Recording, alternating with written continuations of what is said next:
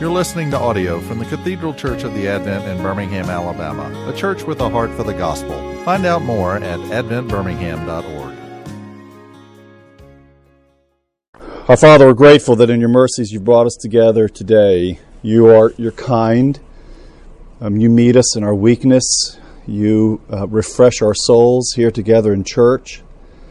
And I pray that in this conversation today that you will be glorified and that we would be encouraged and strengthened and hopeful about our, our children and our families. Um, it's it's beyond our control, and and for those of us who want to control things, me included, uh, that is especially challenging. So I pray that you'll bless us today in Jesus' name, Amen. So um, I'm going to talk for a little bit, and then what I thought we'd do is let this be a little bit more kind of free flowing. Um, and so Naomi and I will do Q and A kind of together, um, if, if that's okay. And um, so so start thinking whatever questions you have that we can go ahead and and I'll prepare you for our answers. There will most likely be we don't know, but but you ask. you ask whatever you want to ask, and we'll and we'll play that game for about ten minutes. I don't know. We, are trying. Um, let me let me say. Uh, um, Cameron texted me a couple weeks ago, three weeks ago, asking about this class, and and in his text, he, he said something. He, he wanted this class to focus on um, sort of shaping our children in, in the direction of church, uh, and and wanting to, and wanting to see church as as sort of central to the culture of our lives, but the title of the class says a worshipful life. That, that's going to have to be a little bit more more fully orbed than just church. So I'll, I'll talk a little bit about how I think these things relate to one another. Um, and, and, and, and, let me say this as well. You can tell I'm, I, I hate. I, I, do not like doing these things. Um, I mean, I'm just being really frank with you. We've got four children that are still in the house. I, I call them four um, falsifiers to everything that we value. You know, and I was like, yeah, I mean, you, you know, there. That's why I saw, um, I saw some folks in the hall, Craig and Julie Ogard, all their children out. I'm like, you should be teaching this class. I mean, we're, um, we're, we're in the deep end of the pool treading water, and we genuinely feel that way. I mean, Naomi and I were talking about this. We, we really feel like we are treading water with that, this. We have four children. Um, for those of you who don't know, we didn't family plan very well. One too many, just to be honest. Um, we have a, a, se- a, 17, I'm joking about, a 17 year old boy, a 14 year old, um, an 11 year old who's about to be 12, three boys, and then we had a little girl. Um, so that's, that's the dynamic of our home. And I, I will, I mean, this, this is why I don't like doing this, and I don't want to project this on you. But when it comes to our children's spiritual health and life, and Naomi and I talk about this every single day, um, we, we feel um, our failures acutely.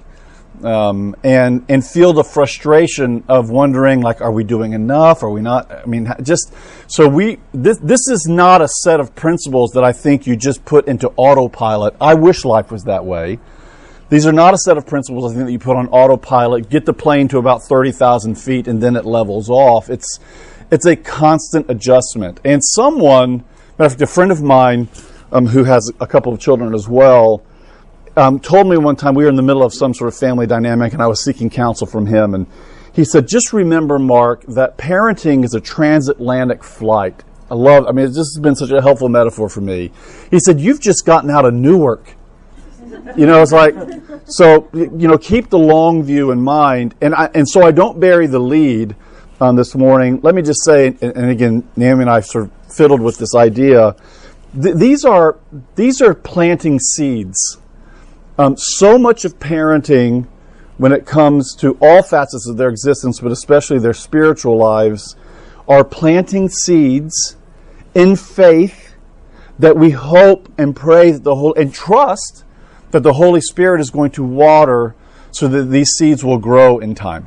Um, and so, what my kind of talk today, and, and, and, Naomi will sort of chime in on this as she feels led, um, uh, is, is to sort of think about what are the conditions of the soil in our family that we want to cultivate so that by God's grace, those seeds will grow.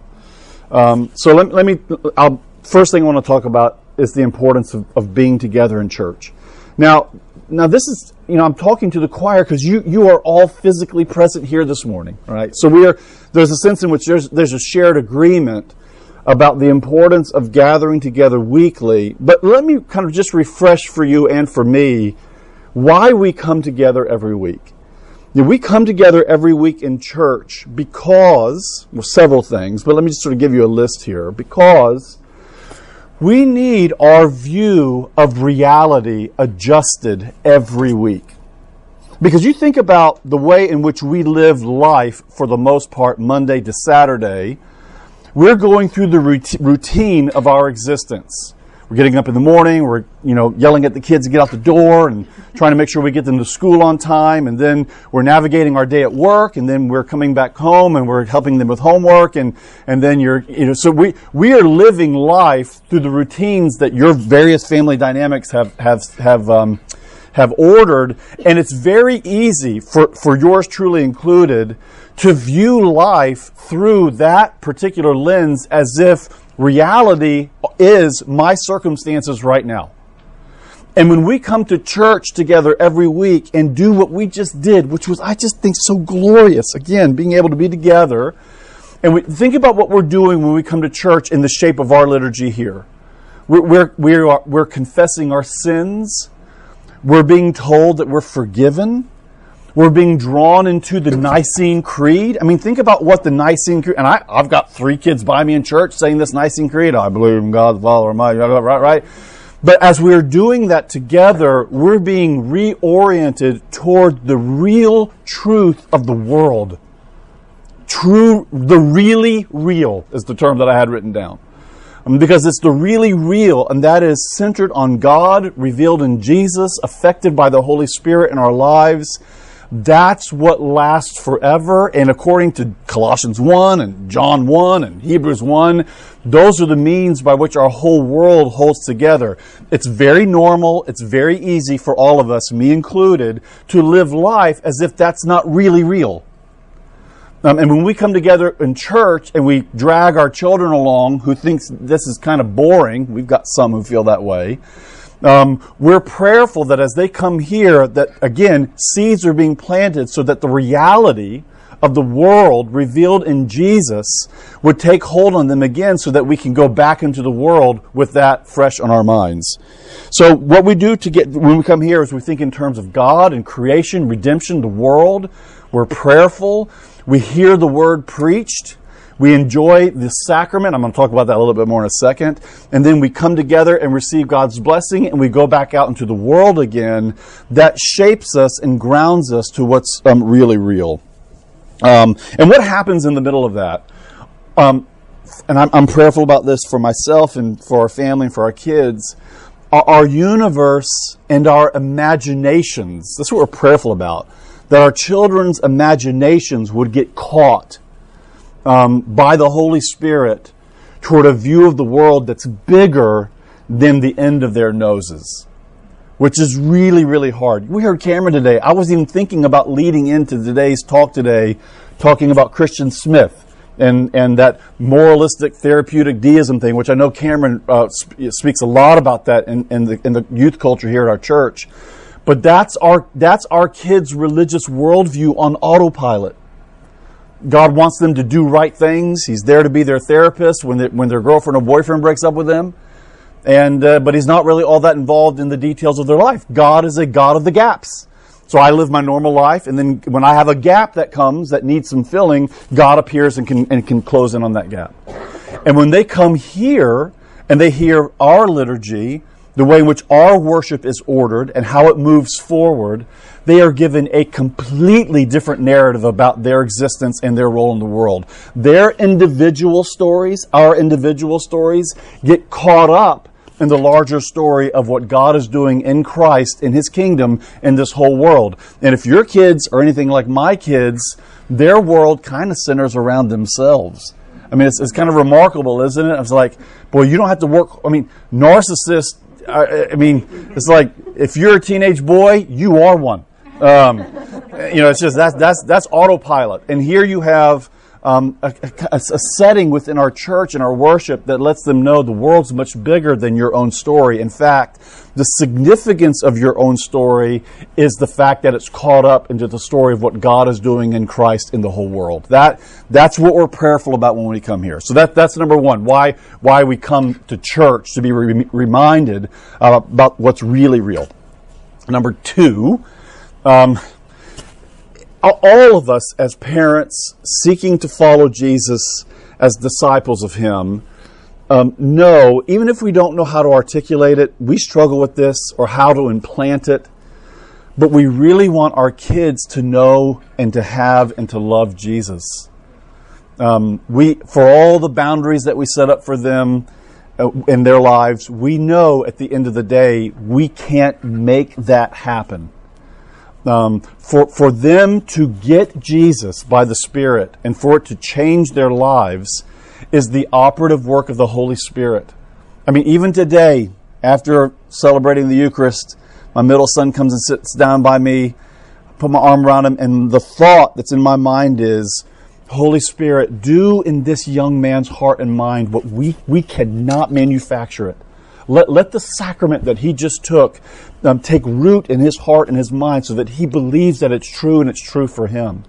Because we know that we want our kids, and we know what our kids ultimately need in this world is the life giving, saving presence and power of Jesus. So here's the fine print in that. And this is rooted in our theological tradition here at our church. It's a very Protestant thing to say. But um, God promises. Now think about this. He makes promises that He will deliver by the Spirit Jesus to us in, and I'm stealing here from the Presbyterian world, through the ordinary means of grace. Now I want to talk about that for a second.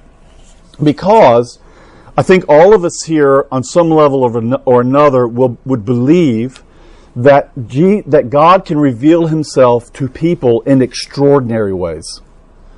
Um, I was I was with a Southern Baptist missionary. So for I mean for those of you who are, kind of, who are my former Southern Baptists in here, uh-huh.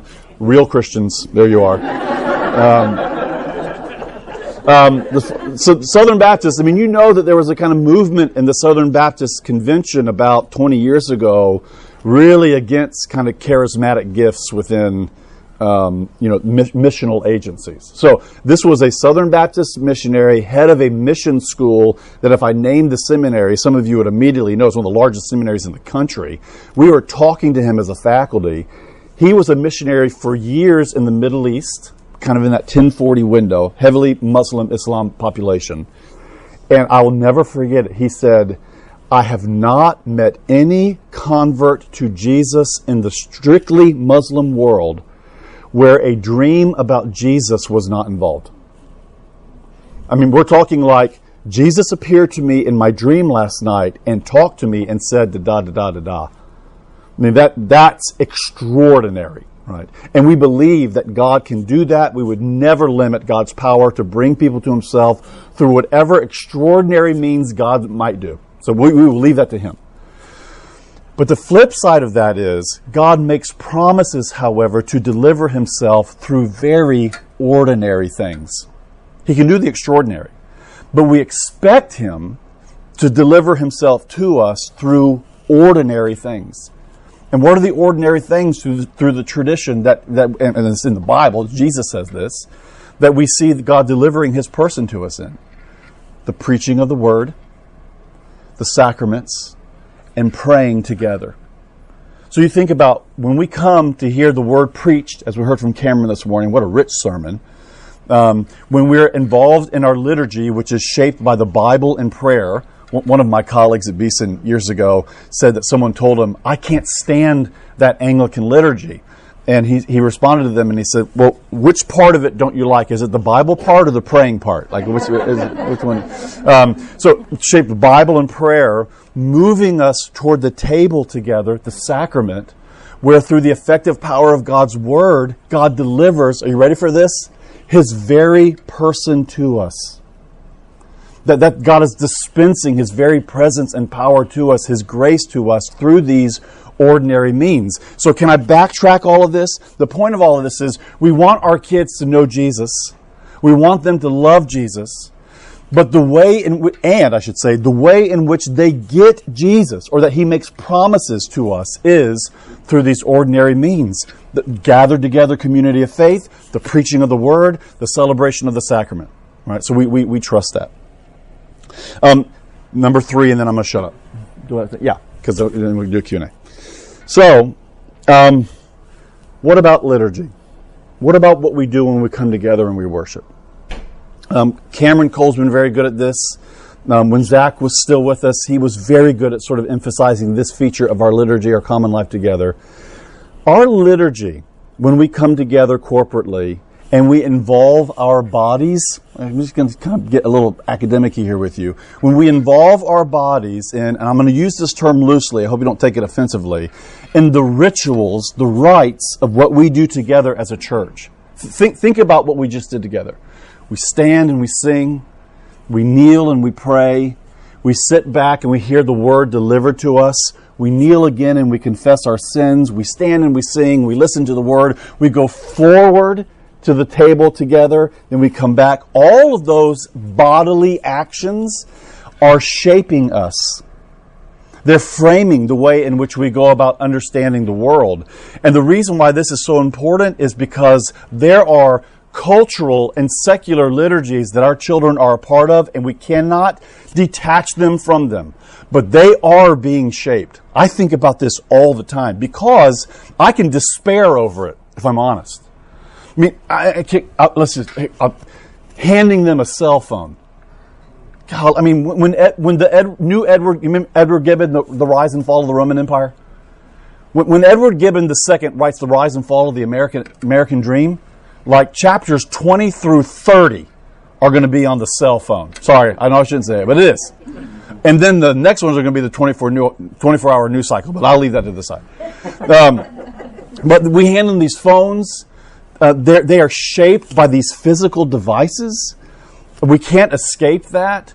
Um, the liturgies of our of our sports life, the liturgies of our shopping life, the liturgies, of, and the list goes on and on. They are being shaped and formed in ways that they know and in ways that they don't know, just like you and I are being shaped and formed in ways that we know and that we don't know. And so, what this, what Sunday does together for us, and, and again, this is planting the seeds of faith in our children, is it puts them in, in a place to have a counter cultural narrative and ritual and rite that's shaping their bodies and the way in which they act that's moving them toward the truth of the gospel and that the gospel is true and it's true for them okay? Um, that's that's sunday. What's the ultimate prayer of all this? The ultimate prayer is that our children and what happens on sunday becomes a, a sort of microcosm of the way in which they view the whole world. That, that's our prayer um, that their, I'll speak about one of my sons, that their baseball life is not an end, but it's a means to the end of the true enjoyment of God. Um, that their intellectual and academic lives are great enjoyments and joy. It's kind of funny to say because you know they all hate it, but I'm praying at some point they get intellectually curious for real. And when that happens, right? Well, it's not an end unto itself. That's when it becomes an idol and a source of despair, actually. But when it becomes a means to the end of glorifying and enjoying God, that's our prayer. Um, their marriage life, their family life, we're, we're planting those seeds so that their desires are properly ordered toward the ultimate good, which is God Himself. That's, that's where all this is going, so that they're shaped toward that kind of existence. So, I've talked enough. Now, you can ask Naomi any questions you want, or me. Um, but let's let's turn this into a there's only 10 of you now and we'll we'll chat. So do you have, any questions or practical things whatever, whatever you want to ask about on this? This is I threw a lot of spaghetti against the wall. Anything you want to talk about? Yeah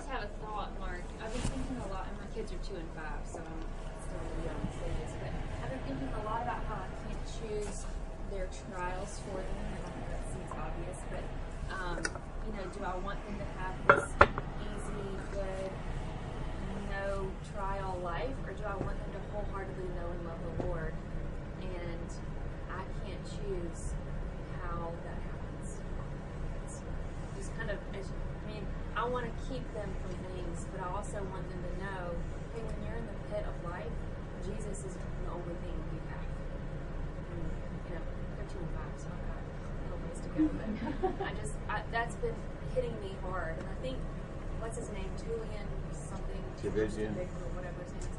I heard him say, um, I used to pray for my children to have um, easy whatever X Y Z, and now I pray for Lord whatever, use whatever means necessary to bring them to you. And I don't know if I'm enough to say that, but that's I guess the gist of parenting. I mean, I'll, I shouldn't speak for my wife, but Naomi prays about that for the kids all the time. Use whatever means necessary. Yeah. And I always I pray for them to um, another way is for them to get taught. Because if they, despair and then they'll turn and look up. Hopefully. Like that's where and yeah. So my, my I tell them all the time. Really I want I want what's best for you. I want you to be happy. But my I would I will um, my life would not I would not be consider myself a um, if, if you're not if you have not turned towards the Lord and you don't look to them for everything that's that is my goal as a mom nothing else really all the other stuff can come and go but that if I can see that in your life that's what I want to see is that you love the Lord and that you have a relationship with Him so I mean even now I'm telling William and um, one way that can happen is by reading the Bible every day and just encouraging him that. Is he doing it? I don't know. I don't know. But I tell him, you know. It sounds, it might sound rote, but that's another ritual. Um, ritual. Yeah. But it, it causes you to, whether or not they internalize it, whether or not we internalize it, having that time with the Lord and caring for is important. We are so inconsistent on that as a family, you know, like the sort of worship thing. But we try, you know, we try to pray together and have a psalm or something like that nightly, and they fuss every time. I mean, it's it's not, and especially one of them who'll go unnamed, my eldest. Um, and if their friends are over, I mean, just and we have friends there. They're they're going to come and join this thing too. And but it is. so. But I think you're. I mean, and, and Naomi and I talk about this. Okay. Oh shoot, I'm being recorded. I'm going to turn. Well, I'll, I'll ask them to edit some of this stuff out. Our our eldest has a a young lady in his life. I mean, we've gone from he showed no interest in this to so we were in the desert. and I'm like, he's going to go off to college, and his first girlfriend's probably going to be his wife. He's just hardwired that way. We went from the desert to the ocean. and I mean, you get that like, and and I I've got some parental OCD, so it's like I'm. Pro, I mean, like, this is I- it's just it's just been different. And I was mentioning this to one of my colleagues. This it sits on what you're talking about. I was mentioning to one of my colleagues, and I said, "Man, just sort of thinking through this and kind of, you know, helping him establish some good boundaries with open communication and da da da da." da. And, and he said, "You know, Mark, I know that you probably aren't thrilled that this is going on per se, but the nice thing about it happening in your home is twofold. Number one, you're able to kind of talk them through this thing, and and this sits on your point. And when his heart gets broken." He'll be in your house when that happens, and you'll be able to kind of help him. So we, we all know that this is the fine print of Christian. You, you signed the Christian document, and then the fine print is in the way in which you come into deeper communion with God and a knowledge of what He's done for you in Jesus is is often when you suffer. Um, and none of us want that for our kids. I mean, think about it. We want our kids to be athletically successful and academically successful and socially successful, and all those things are important. We, we spend a lot of time and effort and money into all three of those things. But at the end of the day, how, how are those, that trifecta of, you know, parental quote unquote success, how does that sort of, is, how's that shaped by the gospel and, and, and the kingdom? And unfortunately, I think, and I don't like it, but it's, it's the hurt, you know, where they're where they're drawn to him. Um, so I, I think Mary Zahl used to say, so I, I, I don't, I didn't know her, but apparently she used to say something like, you know, I pray all, all of our kids will have to hit rock bottom at some point to draw to be drawn to the Lord. I I pray they have a high bottom, you know, and I think that's a that's a healthy prayer. I think. And it happens sooner rather than later. Yeah. yes, exactly. Yeah. Yes. Can you talk a little bit about what it looks like when you fail miserably in your Christian walk in front of your children and how to like come back from it and to talk to them about it? I'm asking for everyone else. Do you want to say anything to that? When we fail, I mean, it's it's not very It's often, pretty. just to be honest. it's not pretty, but um, I think as anyone, if, if you're asking forgiveness, um, that that's that'll instantly soften their heart towards you if you're asking forgiveness. And I don't think it means give in to what they want, but if you have responded or failed in your own personal life and they see it, to ask forgiveness is the key to repent and then and yeah I mean, Naomi's family is like German and Romanian. My, I'm half. My mother was born in Lebanon. We got a lot of passion that runs through our house. Is what I'm trying to say here. You know, so it's it, it's it's not. I wish we were Laura Ingalls Wilder. You know, I, I wish, but we're we're just we run hot a lot. Um, so that that that means that it's not always pretty. Um, that's, that's why I sweat thinking about this kind of setting because I know we are no model. Like I wouldn't want you to kind of come in on a Monday morning and say, "I think you know my future aspirations that we could be like the Generals." It just it wouldn't be that way. Um, so we're repenting in front of our kids all the time. It's funny. I, I texted one of my colleagues, one of my closer friends at, at Beeson, and I said um, in jest, "Is it inappropriate to use this?" And it was a bad word with your eldest son when you're upset with them, and. Um, and he said, probably. He said, I just did it yesterday.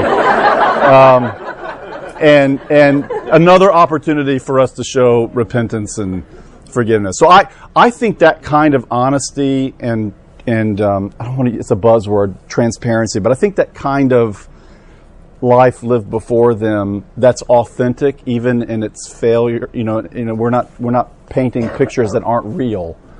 Um, we- we're not a Facebook family in that regard. So not not every picture is a happy one, um, and I imagine most aren't. And Can I share? I was going to share a little something. I've got um, some Yeah. older children, Yeah. 23, 20, and 16.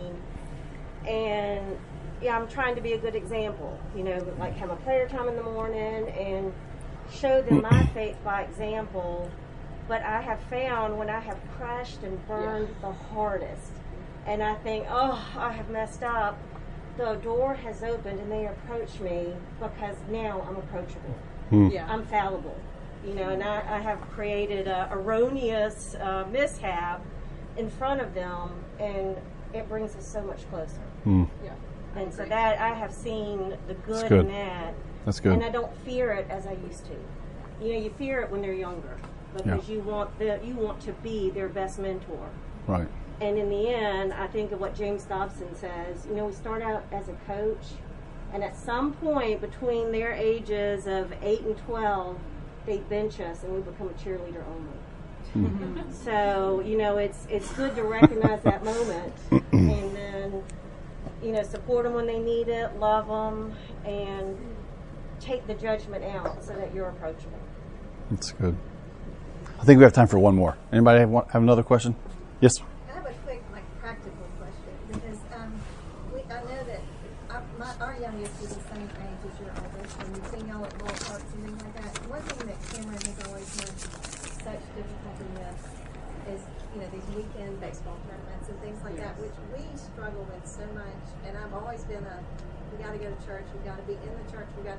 So how do y'all handle that? Uh, that's that's an ongoing challenge that we've had. I mean, we've in, in a debate. We try, if we can, to work it out for him to go to church at some point in time or to do something. But there have been times when we've missed, and that that's you know we we we rest, that that's not a settled thing in our home. We wrestle with that. Um, fortunately, for whatever reason, you know, William happens to be on a summer team that's not very good. Which, which means they don't they don't play on Sunday. So that so so it hasn't it hasn't actually so that that's been a somewhat of a blessing. Um, yeah, that's a challenge.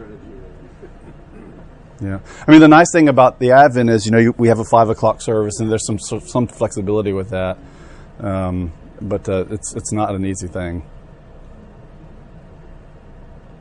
Okay, I'm going to pray and let you go.